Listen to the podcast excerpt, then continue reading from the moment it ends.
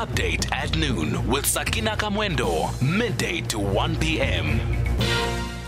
The Special Investigating Unit has been granted an application to add more companies to its legal bid to recover money which was allegedly siphoned from government's tender with Digital Vibes. Now, the S I U had argued before the Special Tribunal that it should be allowed to recover money from six companies which had allegedly received payment from Digital Vibes amounting to one hundred fifty million rand. So for more on this, we're joined on the line by S I U spokesperson Kaizer Kganyago. Miz Kganyago, thanks for your time. Welcome to Update at Noon. Good afternoon, Sakina, and good afternoon to your listeners. Mister Kganyago, uh, before you get into what this victory means um, for your efforts to recover the funds in this Digital Vibes case, perhaps if you would indulge us just by going back slightly, uh, just to bring our listeners up to speed with regard to the latest application and what was granted by the court. Yes, well, the, the latest uh, application comes out of our investigation.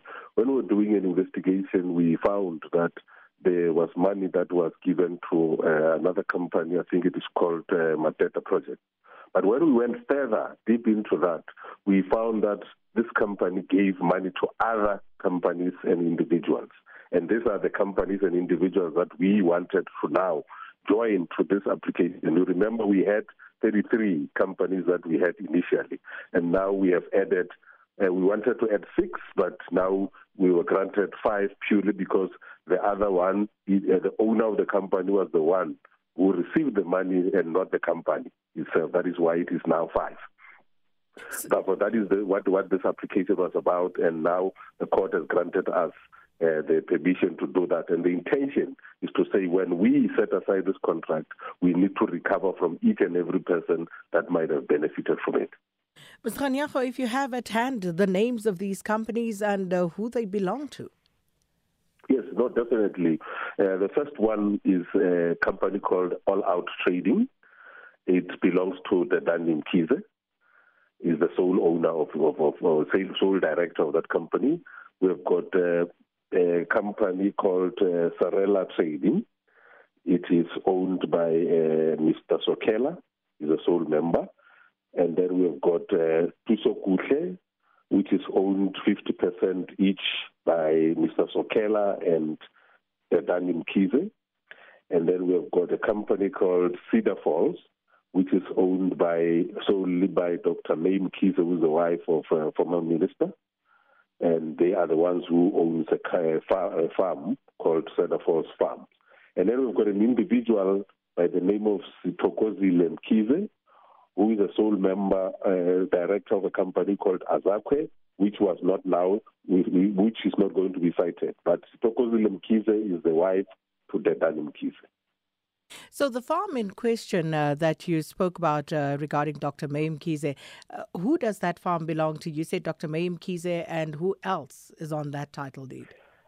According to, to the information before us, it belongs to Cedar uh, Falls, and Feather Falls uh, is, is owned by uh, uh, Doctor Mam Khize. So of course, now this uh, gives you the go-ahead uh, to recover uh, funds from all of these entities.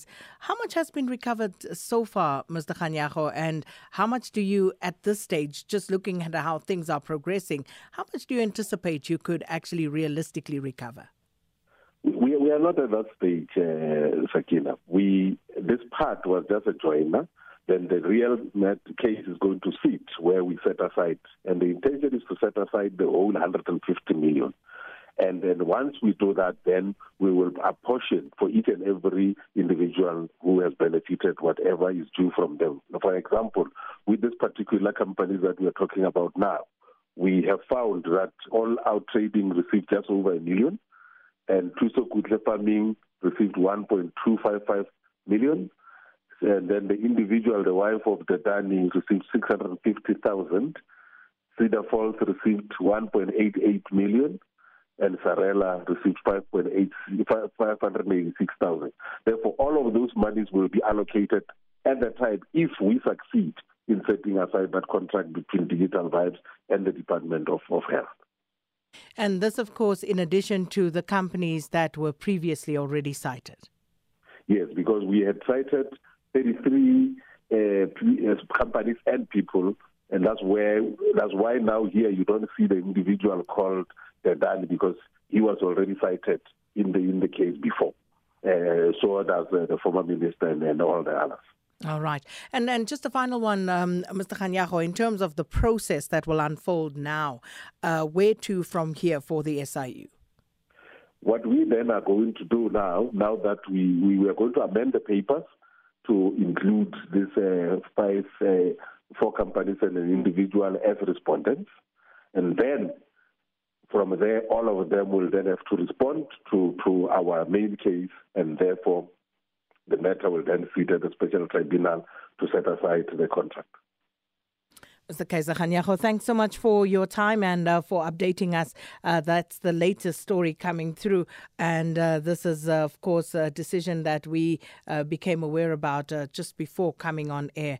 S I U spokesperson Kaizer Kganyago uh, with the latest developments. And uh, five of the uh, six companies that they had initially applied for, uh, they've been given the go-ahead uh, to actually go after in order to recover some of the monies in that uh, Digital Vibes tender. And as you heard there from Mister Kganyago, they are trying to set aside that entire one hundred fifty million rand tender.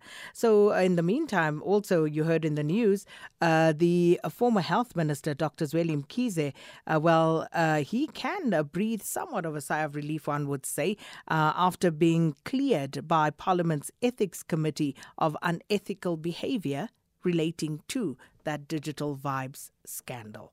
So that's the latest in that story.